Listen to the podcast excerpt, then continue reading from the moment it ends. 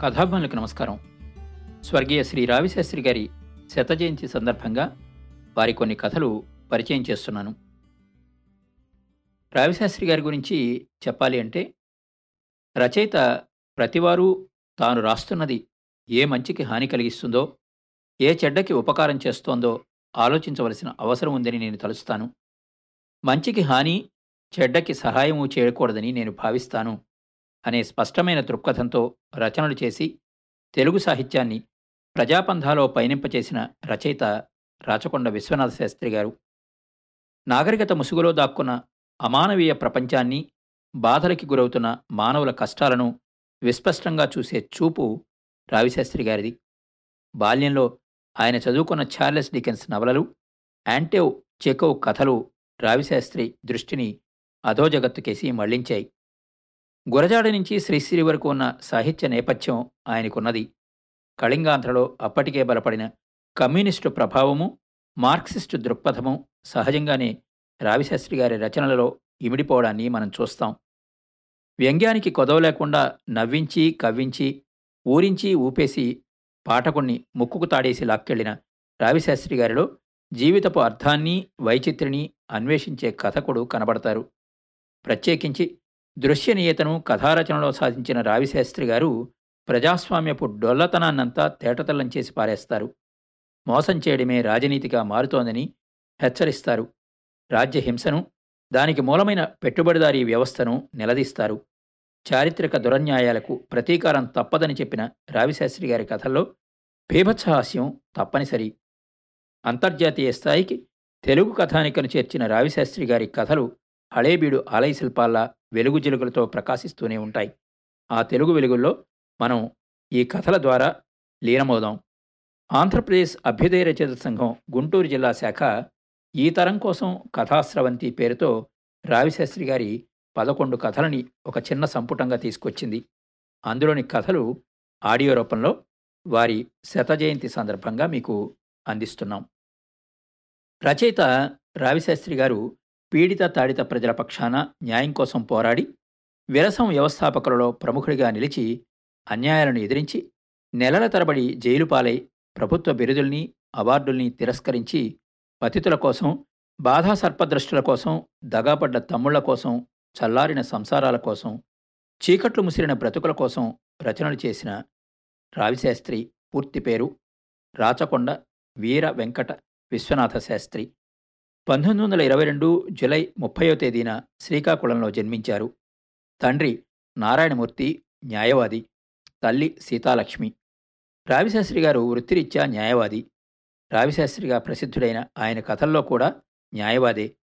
దీనహీన ప్రజల తరఫున ప్రతి రచనలోనూ వకాల్తా పుచ్చుకుని సాంఘిక న్యాయం కోసం వాదించారు.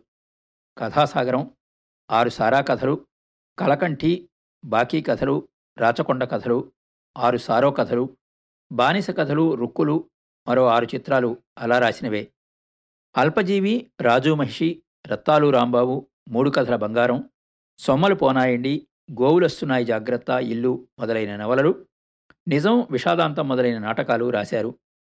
ప్రస్తుతం వారి రచనలన్నీ రాచకొండ విశ్వనాథ శాస్త్రి రచనాసాగరంగా అందుబాటులోకి రావడం వారి సాహిత్యానికే కాక ప్రగతిశీల సాహిత్యోద్యమానికే గర్వకారణం.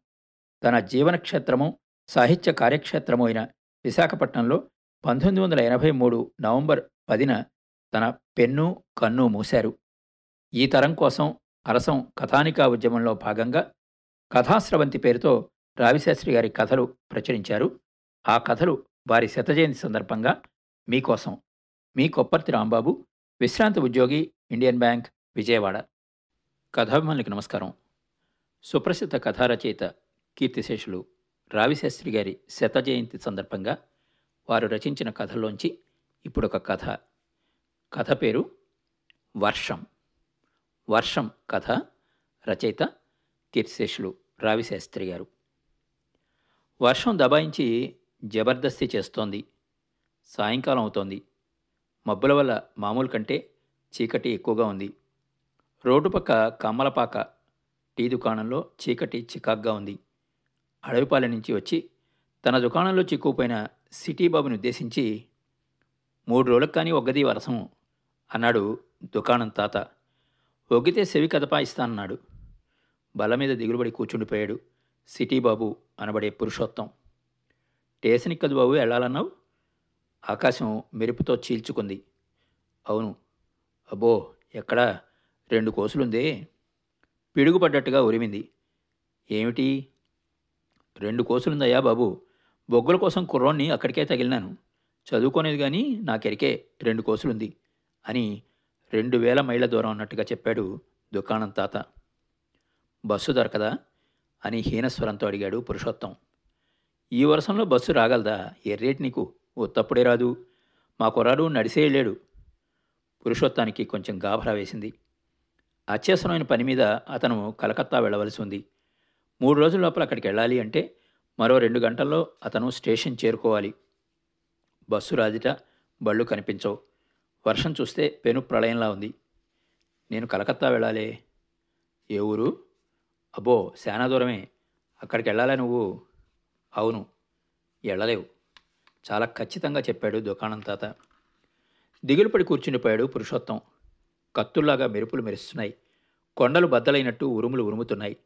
శివాలెత్తి గాలి పరిగెడుతోంది. పగబట్టినట్టుగా వర్షం తెగపడుతోంది. చీకటి పట్టిన పాకలో కొత్త పంట్లాం కొత్త చొక్కా కొత్త జోళ్ళు బాగా కనిపిస్తున్నాయి. ఆ మూడు పురుషోత్తం వేసుకున్నాడు. అతన్ని బాగా చూడాలి అంటే దీపం వెలిగించి చూడాలి. అతను చక్కనివాడా ఒప్పుకునేవాళ్ళు తక్కువ. అతని నడు మాత్రం చక్కగా సన్నగా ఉంటుంది. అతను సింహమధ్యముడే కాదు సింహంలా ఉండడు. అతని పదిహేను ఏట ఇరవై ఏళ్ళు ఉండవా అని చాలామంది అనుకునేవారు. దుకాణం తాతని ఆ సమయంలో అడిగితే నలభై దగ్గర ఉండవా అని అడగగలడు. పురుషోత్తం సరిగ్గా పాతిక సంవత్సరాల క్రితం పుట్టాడన్న సంగతి ఆ పుట్టక తెలిసిన వాళ్ళకి తప్ప మరొకరికి తెలియదు అతను ఎదగని పడ్డలాగా ఉండిపోయాడు. ఆ సమయంలో ఆ దుకాణంలో దూరేందుకు అతగాడు ఆ ముందు రోజు బయలుదేరాడు. పయనమవడం కలకత్తాకనే పయనమయ్యాడు. అంతలో అతని మేనమామ గాలి ధూళిలాగా వచ్చిపడ్డాడు. ఆ మేనమామ అందరికీ ఉచితంగా సలహాలు ఇవ్వగలడు. అవలీలగా పనులు పురమాయించగలడు. అతగాడు వచ్చిపడి నీకు పెళ్ళి కావాలని సంగతి నీకేమైనా తెలుసా? అని పురుషోత్తాన్ని ప్రశ్నించి టకాయించాడు. టకాయించి వెళ్ళు వెళ్ళు మంచిది. వయస్సుది డబ్బుది అడవి పాలనలో మునసపు కూతురుంది. పిల్లని చూసేసి అలా కలకత్తా వెళ్ళిపోవచ్చు. వెళ్ళు వెళ్ళు వెళ్ళు వెళ్ళి చూడు అని మేనల్లుణ్ణి వెంట తరిమాడు. దాంతో చేతిలో పెద్ద సంచి పట్టుకుని అడవిపాలెంలో బంధువులింట్లో ప్రత్యక్షమై సాయంకాలం మునసబు గారింట్లో కొత్త బట్టలతో పెళ్ళి కూతురు ముందు ప్రత్యక్షమయ్యాడు పురుషోత్తం. ఆ పిల్ల తన చూపుతో అతనికి ఒక చిక్కు ప్రశ్న వేసింది. మునసబు గారిది పాతకాలపు పెంకుటిల్లు. లోపల వరండాలో చాప మీద కూర్చోబెట్టారు పెళ్ళి కుమార్తెని. ఆ పిల్ల మఠం వేసుకుని కూర్చుంది. పక్కనే వాకిట్లో తులసి కోట పక్క దండెం మీద తెల్ల చీర ఒకటి ఆరేసింది. వాకిట్లో తోమిని ఇత్తడి తడితో మెరుస్తున్నాయి. ఇంటి వెనక మామిడి చెట్టు ఒకటి చీకటిగా ఆకుపచ్చగా కనిపిస్తోంది. దాని పక్కనే కొబ్బరి చెట్టు ఒకటి నిటారుగా ఎత్తుగా గంభీరంగా మామిడి చెట్టు కోసం ప్రాణాలు ఇవ్వడానికి సిద్ధంగా నిల్చుని ఉన్నది. అస్తమించడానికి తటపటాయిస్తున్న దూరాన్న సూర్యుడు ఆకాశంలో అవతల గుమ్మం దగ్గర నిల్చున్నాడు. అంతలో గది తలుపులన్నీ గప్పున తెరిచి ఆకాశమంతటా కుంకాన్నెవరో కుమ్మరించారు. అంత చెట్టున మామిడి చిగుళ్ళు చెట్టున కొబ్బరి కొమ్మలు సంతోషంతో మోగనవు నవ్వాయి. ఆరవేసిన తెల్లని చీర వెలుగుని వరండా అంతా ఎర్రగా గప్పున వెదజల్లింది. మెరిసే ఇత్తడి గిన్నెలు రాగిరంగు కలుపుకుని బంగారంలాగా మెరిశాయి తులసి కోటలో తులసి మొక్క నర్తకిలాగా నిలుచుంది. దీపపు వెలుగున దేవీ విగ్రహంలాగా కనిపిస్తోంది పెళ్ళి కూతురు. ఆమె తల కొంచెం దించి రెప్పలు కొంచెం పైకెత్తి పురుషోత్తాన్ని నిదానంగా పరిశీలనగా చూసింది. ఆమె కళ్ళు విశాలంగా స్వచ్ఛమైన నీటితో నిండిన తటాకాల్లా ఉన్నాయి. మారుమూల కుగ్రామంలో ఉన్నప్పటికీ ఆ తటాకాలు మెరిసే చుక్కల్ని వెలిగే చంద్రుణ్ణి మండే సూర్యుణ్ణి కూడా స్పష్టంగా చూడగలవు. అవి చాలా దూరం చూడగలవు. ఏవేవో ప్రశ్నలేసి కూతురి చేత జవాబులు చెప్పిస్తోంది తల్లి. ఆ పిల్ల సన్నంగానే మాట్లాడుతోంది కానీ గుహలో మాట్లాడినట్టు గంభీరంగా మాట్లాడుతోంది. ఇంటర్వ్యూ ముగిశాక పురుషోత్తం లేచి నిల్చున్నప్పుడు ఆమె చాప మీద కూర్చుని అతన్ని నిదానంగా మరోసారి బరువుగా రెప్పలు కొంచెం పైకి వంచి చూసింది. చూసి నెమ్మదిగా నిల్చుని లోనికి వెళ్ళిపోయింది. ఆమె చూపు అతనిలో ఏదో అలజడి పుట్టించింది. కానీ అతనికేమీ సరిగా అర్థం కాలేదు. మర్నాడు బంధువులింట్లో మధ్యాహ్నం భోజనం చేసి రెండేళ్ళ బండి ఎక్కి రోడ్డు జంక్షన్కి బయలుదేరాడు. మధ్యాహ్నం ఒంటి గంట అయింది. మొబైల్ చప్పుడు చేస్తూ ఎడ్లు ముందుకు సాగాయి. దారిలోనే ఉన్న మున్సబు గారింటిని బండి దాటుతూ ఉండగా ఆ అమ్మాయి ఎందుకోసమో వీధి నడవలోకి వచ్చి బండి చూచి ఇంట్లోకి వెళ్ళిపోకుండా అక్కడే ఆగి గుమ్మాన్ని ఓ చేత్తో ఆనుకుని నిశ్చలంగా నిల్చుని అతన్ని నిశ్చలంగా చూసింది. బండి ముందుకు సాగిపోయింది. ఆమె దూరాన్ని ఉండిపోయింది. కానీ ఆ చూపు అతన్ని వెంట తరుముతోంది. మరో విధంగా చెప్పాలంటే ఆ చూపు అతనిలో గోతులు తవ్వుతోంది. కొన్నాళ్ళ క్రిందట పురుషోత్తం జబ్బుపడి ఆసుపత్రికి వెళ్ళాడు అప్పుడు చాలా నీరసపడి చిక్కిపోయినాడు. ఆసుపత్రిలో డాక్టర్ల వెనక నుంచి ఓ నర్సు ముందుకొచ్చి ఇలారా అని అతన్ని తూకప్ మిషన్ దగ్గరికి తీసుకువెళ్తూ తనని ఆమె చూడడం అతను గమనించాడు. ఆమె చాలా లేతగా ఉన్నది. రోగుల బాధలకి బాగా అలవాటు పడిపోగా ఆమె ఇంకా అమానుషంగా తయారవ్వలేదు. ఆమె కళ్ళు చాలా చిన్నవి. ఆమె చూపులో అర్థం అతనికి తూకం మెషిన్ చూసేదాకా బోధపడలేదు. దాన్ని చూశాక ఓహో ఈమె నా బరువు ఎంతో అంచనా కడుతోంది అని అనుకున్నాడు. మెషిన్ మీద నుంచి అతను దిగిన తర్వాత ఆమె జాలిగా చూసి హెచ్చరికగా నవ్వి మరేం భయం లేదు ధైర్యంగా ఉండు. నిమిషంలో నయమవుతుంది జబ్బు అని హుషారిచ్చింది. కృతజ్ఞత ఎలా తెలియజేయాలో తెలియనప్పుడు అతనప్పుడు కంట తడిపెట్టాడు. బండిలో కూర్చుని వెళుతుంటే ఆ లేత నర్సెందుకో గాని గుర్తుకొచ్చింది పురుషోత్తానికి. దూరంలో నల్ల కొండలు యువతల కొబ్బరి తోటలు ప్రకృతి పచ్చని చేలు పైన తెల్లటి మేఘాలు చాందిని అంతా అలా చూస్తూనే అతడు ఆలోచనలో పడిపోయాడు. నేను సరైన బరువు లేనా అని ఓసారి అనుకున్నాడు కానీ అతనికేమీ సరిగా అర్థం కావడం లేదు. తడికర్రకి నిప్పంటుకున్నట్టుగా అతని మనసు రాజుకోవడం లేదు. బండి తాజాగా వెళుతోంది. ఓహోయ్ హోయ్ హోయ్ అంటూ బండివాడు ఎడ్లని ఆపేటప్పుడు త్రుళ్ళిపడి బండిలోంచి దిగాడు పురుషోత్తం. ఆ సమయంలో ఎక్కడో ఆకాశం దద్దరిల్లింది. తోటల్లో గాలి గలగలమంది రివురివుమంది. పురుషోత్తం ఆకాశం కేసి చూశాడు. తెల్లమబ్బుల్ని గాలి తుడిచిపారేసింది. ఓ పక్క నల్లమబ్బులు లావాలాగా పెనుగడ్డలాగా పెళ్ళుబికి వాహినిగా విజృంభించి ముందుకొస్తున్నాయి.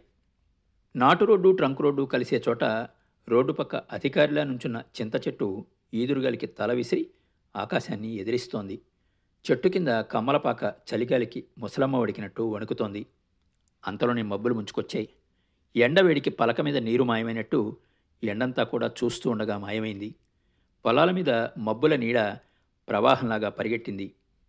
బండివాడు గాలిని ధూళిని బూతులు తిడుతూ బండిని మళ్ళించి మొత్తాల మీదకి చెంగున ఎగిరిచ్చాడు. ధూళిని చీలిస్తూ ఎడ్లు దౌడు తీశాయి. పురుషోత్తం ఎదురుగా ఉన్న కమ్మలపాకలోకి దూరేసరికి వర్షం దడదడలాడుతూ దిగింది. జోరుగా వీస్తున్న గాలి మరికొంత జోరు చేసేసరికి ప్రవాహం ఒక్కసారిగా పల్లానికి దిగినట్టు వర్షపుతార పాకని ముంచేసి హోరుమంటూ ముందుకుపోయింది కమ్మలపాక టీ దుకాణంలో బల్ల మీద గంటపైనుంచి కూర్చున్నాడు పురుషోత్తం. టీ బల్ల మీద గళాసులు పనిలేక పడున్నాయి. కెటిల్ వంటిది ఒకటి పొయ్యి మీద పడున్నది. పొయ్యిలో నిప్పు చల్లబడిపోతోంది. దుకాణం అంతా తీరుబాటుగా ఉంది. టీ చేయడం తన పని కానట్టుగా ముక్కాలిపేట మీద మొసలి పిల్లిలాగా కూర్చున్న దుకాణం తాత ఆరిపోయిన చుట్టని రెండు పీల్పులు పీల్చి అంటించకుండా దాన్ని టీ బల్ల మీద పెట్టి ఏ ఊరు బాబు మంది? అని పురుషోత్తాన్ని మొదటి ప్రశ్నగా అడిగాడు. తర్వాత వరుసగా నెమ్మదిగా కమ్మల చూరు నుంచి వానజల్లు ఒకటొకటి నీటి బొట్లుగా తాజాగా కిందికి దిగినట్టు ప్రశ్నల్ని వరుసగా దింపడం ప్రారంభించాడు. జవాబు ఇవ్వకపోతే ఏం కొంప మునిగిపోతుందో అన్నట్టు వాటన్నిటికీ పురుషోత్తం జవాబిస్తున్నాడు. అన్నీ తెలుసుకుని ఆఖరికి నువ్వు వెళ్ళదలుచుకున్న చోటికి వెళ్ళలేవు అని ఖచ్చితంగా పురుషోత్తంతో చెప్పేసి అందు గురించి సంతృప్తి పడి నవ్వుకున్నాడు దుకాణం తాత. పైన వర్షం జోరు చేస్తోంది గాలి గీ కొడుతోంది ఆకాశాన్ని మెరుపులు చీలుస్తున్నాయి ఉరుములు బద్దలు కొడుతున్నాయి. కొండలన్నీ వానతాకిడికి మొండికెత్తి నిల్చున్నాయి చెట్లన్నీ తిరగబడుతున్నాయి. దుకాణంలో పొయ్యిలో నిప్పుకి గాలి అందటం లేదు. మీద నుంచి కురిసే నీరు మాత్రం కెటిల్ మించి జారి నిప్పుల్లో ఇంకుతోంది. నవ్విన నవ్వుని మాసిన గడ్డంలో మాయించేసి బొగ్గలకెళ్ళాడు కుర్రోడు ఇంకా రాలేదు బాబు ఎక్కడుండి పోనాడో ఏటో అన్నాడు దుకాణం తాత. అయితే బస్సు రాదంటావా? అన్నాడు పురుషోత్తం. ఆ మాటకొస్తే రైలు గాడీనే రాదు ముండమోపి బస్సుకేటి అని ప్రపంచమంతా ఆ విధంగా వర్షం వల్ల స్తంభించిపోయినందుకు హర్షం వెలిపించాడు దుకాణం తాత. గాలికి వానకి పాక మీద పాములు జారినట్టుగా చప్పుడవుతోంది. ట్రైన్ రావడానికి పూర్తిగా రెండు గంటలైనా వ్యవధి లేదు. పెందలకాడే బయలుదేరి నడిచేసినా అందేద్దు పరింగిప్పుడు ఇల్లే లేదు. ఏళ్ళు ఊళ్ళు ఏకమే మరింత. నడిచి వెళ్ళడానికి వీలు పడినందుకు కూడా హర్షం వెలిపుచ్చాడు దుకాణం తాత. బాధింపు పడుతూ అలానే కూర్చున్నాడు పురుషోత్తం. బొగ్గుల కోసం పయనమైన కొడుకు ఇంకా రాలేదని దుకాణం తాత విసుక్కుంటున్నాడు. పాకంతా తడిసి ముద్దయింది. చలి హెచ్చు చలిగాలి జోరయ్యాయి. పైన వర్షం పడుతోంది. పడకెట్ బాబు. దాని టైం అది. ట్రైన్ రావడానికి రెండు గంటలైన వ్యవధి లేదు. రెండు కోసల దూరం అలానే ఉండిపోయింది. బస్సు ఎక్కడో ఆగిపోయింది. ఆకాశం విరుచుకుపడుతోంది పురుషోత్తం లేచి నిల్చున్నాడు. నరమానవుడన్నవాడు బయట అడుగడ్డానికే లేదు. రెస్ట్ లేని వాళ్ళగా పురుషోత్తం అటు ఇటు తిరిగాడు. పనిలేక గింజుకున్నవాళ్ళాగా గింజుకున్నాడు. అగ్గుందా బాబు? లేదు. ఉండదనే అనుకున్నానులే. నీటిలో అగ్గి పుట్టించాలి కానీ మరి దొరకదు. ఈడు చూస్తే ఇంకా రానేదు. ఎక్కడ చిక్కడిపోయినాడో ఏటో. గేటుకాడి నుంచి బొగ్గులు పట్టుకొస్తానని పారిళ్ళాడు బాబు. కుర్రోడే కానీ శండశేషనం ఉండా కొడుకులే. వరసమేనమాట ఇటు. దిమదిమలాడుతూ ఏనుగులు దిగేసిన నెక్కసేడు. కుర్రవాడు వెళ్ళడం బొగ్గులు తేవడం ఏనుగులు దిగడం. వీటి గురించి వినటం లేదు. పురుషోత్తం చుట్టూ పాకంతా బందికానలాగా అవుపిస్తోంది అతనికి ఇనుప ఊచలు దిగ్గొడుతున్నట్టుగా వర్షధారలు చుట్టూ దిగుతున్నాయి. అతను ఆలోచనలతో ఉక్కిరిబిక్కిరవుతున్నాడు. పరిస్థితులకి చిరాకు పడిపోతున్నాడు. వెళ్ళు వెళ్ళంటే వెళ్ళిపోయి వచ్చాడు తను. ముందు కలకత్తానే వెళ్ళి అక్కడ పరిస్థితులు చూసుకొని ఆ తర్వాత వచ్చి పెళ్ళి కూతురిని చూడాల్సింది. ఎప్పుడూ ఇలాగే అవుతోంది. ఆ పిల్ల కరెక్ట్గానే ఆచోకీ కట్టినట్టుంది. ఛ! తనెప్పుడు ఇంతే. కలకత్తా రావాల్సిమా? అన్నారు. వస్తున్నానన్నాడు. అడవివారం పో అన్నాడు మామ. పోతున్నానన్నాడు. చిన్నప్పటి నుంచి కూడా ఇంతే. చదువుకోకపోతే చెడిపోతావు చదువుకో అన్నారు. చదువుకుంటాను అన్నాడు. బుద్ధిగా ఉండకపోతే బాగుపడవస్మి అన్నారు. బుద్ధిగా ఉంటానని లెంపలేసుకున్నాడు. మజా లేని వెధవులు మంచిగానే ఉంటారు మరి అన్నాడు ఒక స్నేహితుడు. అవునవుని తను ఒప్పుకున్నాడు. ఇలాగే అన్నీను. ఈత రాకుండా నీటిలోకి దిగేవు సమా జాగ్రత్త. దిగను. దీపం లేకుండా చీకట్లో నడిచేవి జాగ్రత్త. నడవను. చక్కని రాజమార్గాలుండగా సందులంట తిరిగేవు జాగ్రత్త. తిరగను. వాళ్ళెలా చస్తే నీకెందుకు? వాళ్ళ జట్టిలోకి నువ్వు వెళ్ళలేవు. జాగ్రత్త. వెళ్ళను. అన్యాయం అధర్మం నీకేలేదంతా నీ పని నువ్వు చూసుకుపోతే తన్నులు తగిలేను. జాగ్రత్త. అదంతా నాకెందుకు? ఆ తన్నులు నాకెందుకు? నా పని నేను చూసుకుంటాను. టైఫాయిడ్ న్యూమోనియా మరి ఏదైనా వస్తుంది. వర్షంలో చొరబడేవు. జాగ్రత్త. చొరబడినే ఇక్కడే ఉంటాను. తుళ్ళిపడ్డాడు పురుషోత్తం. మరైతే కలకత్తా వెళ్ళడం ఎలాగా? గంటన్నర కంటే మరి ఇంకా టైం లేదు. ఏం చేయడానికి పాలుపోక పురుషోత్తం మళ్ళీ బల్ల మీద కూర్చోబోతుండగా దుకాణం తాత చూరి కింద నుంచి రోడ్డు వైపు చూసి "ఆ, వస్తాండు వస్తాండు. అది గది రేసు కుక్కే. పార్రా పార్రా అని ఉత్సాహంతో కేకలు వేశాడు. పురుషోత్తం కూడా ఒంగుని చూరు కింద నుంచి చూశాడు. ఎదురుగా తిన్నగా దూరానికి కనిపిస్తోంది రోడ్డు. రెండు పక్కల ఉన్న చెట్లు సిపాయిల్లాగా నిల్చొని అలజడి చేస్తున్నాయి. రోడ్డంతా నీటితో ఏటి కాలువలాగా ఉంది. అందుమీది ఆరని నిప్పు తునకలాగా నీటి మీద బోటులాగా చెట్లని చీల్చుకుని బాట వేసుకుని వస్తున్నట్టుగా ఓ కుర్రాడు భుజాన మూటేసుకుని పరిగెత్తుకుని వస్తున్నాడు. కుర్రాడికి హుషారిచ్చిన తర్వాత దుకాణం తాత బుగ్గలు పూరించి పొయ్యి ఊది ఆరిపోనాదనుకున్నాను అగ్గుందిరా బాబు అని ఇంకా జోరుగా ఊదడం ప్రారంభించాడు. కుర్రవాడు పరిగెట్టి పరిగెట్టి పాకలోకి ఒక్కసారిగా విరుచుకుపడ్డాడు. వచ్చేసినాను తాత అని వచ్చి రావడంతో కేకవేసి మూట నుండి భుజాన్ని సులువుగా తప్పించి బొగ్గు మూటని చటుక్కున కిందకి విసిరాడు. కుర్రాడికి పన్నెండేళ్ళకి మించి ఉండదు వయస్సు. సరిగ్గా రేచుకుక్కలాగే ఉన్నాడు. అర నిమిషంలో జుట్టు నుంచి నీటిని నొక్కేసి బట్టల నుంచి నీటిని పిండేసి ఆ పాకలో పొడి పొడిగా గంతులేశాడు. వరసంలో దారిలో సత్తే ఏటి చేదురా మనవడా అన్నాడు దుకాణం తాత బొగ్గుల మూట విప్పుతూ. మూట విప్పగానే రాక్షసి బొగ్గులు నిగనిగా మెరిశాయి. వరసమా? మన సంగతి తెలియటి తాత. వరసాన్ని సంపిడిచి పెడతాడు ఈ పోతురాజు అని మూడు లోకాలు ఏలేవాడిలాగా జవాబు చెప్పి పొయ్యి విసరడానికి విర్రవిగుతూ వెళ్ళాడు కుర్రవాడు. ఆ పాకలో పాదుకుపోయినట్లుగా నిశ్చలుడై నిల్చుండిపోయాడు పురుషోత్తం. ఆకాశం ఒక్కసారిగా గప్పున మెరిసింది.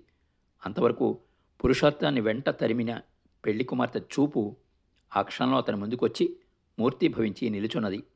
ఆమె చూసిన చూపు ఆనాటి నర్సు నవ్విన లేనవ్వు చిగిర్చిన మామిడి మొక్క ఎగిసిన కొబ్బరి చెట్టు ఈదురుగాలి హోరిన వర్షం నీటిలో నిప్పు మనిషిలో జ్వాల అన్నీ అతనికి అర్థమయ్యాయి. అర్థయుక్తంగా స్పష్టంగా తెర మీద కథల అతనికంతా బోధపడింది. అంతా చూస్తూ అతను అలా నిల్చుండిపోయాడు. పైన వర్షపుధారులు స్తంభించినట్టుగా అలానే ఉండిపోయాయా అన్నట్టుగా అనిపిస్తోంది. ఆకాశం ఇంకా దట్టంగా మూసుకుంటోందే గాని పల్చబడ్డం లేదు. గుర్రాల్ని కట్టుకుని ఝూమని అన్నిటినీ తొక్కుకుపోతోంది ఎదురుగాలి. మెరుపులు పిడుగులయ్యి మబ్బులు కమ్మిన కొద్దీ పాకలో చీకటి చిక్కనవుతోంది. పొయ్యి విసురుతున్న కుర్రవాడు ఇనులా ఎర్రగా మెరుస్తున్నాడు. కొద్దిసేపైంది. అటు ఇటు హడావిడిగా తిరుగుతున్న దుకాణం తాత ఏదో గుర్తొచ్చినట్టుగా టక్కున ఆగి కళ్ళు చిట్లించి అటు ఇటు చూసి మనవణ్ణి పోతురాజురే అని పిలిచి ఇప్పుడు ఇక్కడున్నాడు చిట్టిబాబు ఎక్కడికి పోనాడ్రా? అని ఆశ్చర్యపడుతూ చిట్టిబాబుని ఎన్నెమ్మ కానీ ఎత్తుకుపోయిందా? అన్నట్టుగా అడిగాడు. అడుగో అన్నాడు పోతురాజు. ఏడి? అడుగో అడుగడుగో అని రోడ్డు వైపు చూపించాడు పోతురాజు. ఏటి? పప్పు ముద్దలా సతికిలిపోయినాడు? వరసం ఒగ్గనట్టు పాప ఒగ్గడనుకున్నా? ఓ వరి ఓరి వరి ఆ కదిలినాడే అంటూ మోకాళ్ళు వంచి వీపు విరిచి చూర్లోంచి పైకి చూశాడు దుకాణం తాత. మసక చిక్కట్లో తిన్నగా ఈదురుకాలికి ఎదురుగా వర్షాన్ని సరుకు చేయకుండా తెరల్ని ఛేదించుకుంటూ చకచకా ముందుకు వెళ్తున్నాడు పురుషోత్తం. అతన్ని చూసి తల పంకించి హాసించి శబాసో అని మెచ్చుకున్నాడు దుకాణం తాత. విన్నారు కదండి? కీర్తిశేషులు రావిశాస్త్రి గారి కథ వర్షం. ఈ కథ ఆంధ్రపత్రిక వారపత్రిక ఇరవై ఏడు మే పంతొమ్మిది వందల యాభై తొమ్మిది సంవత్సరంలో ప్రచురించబడింది. మరో మంచి కథతో మళ్ళీ కలుద్దాం.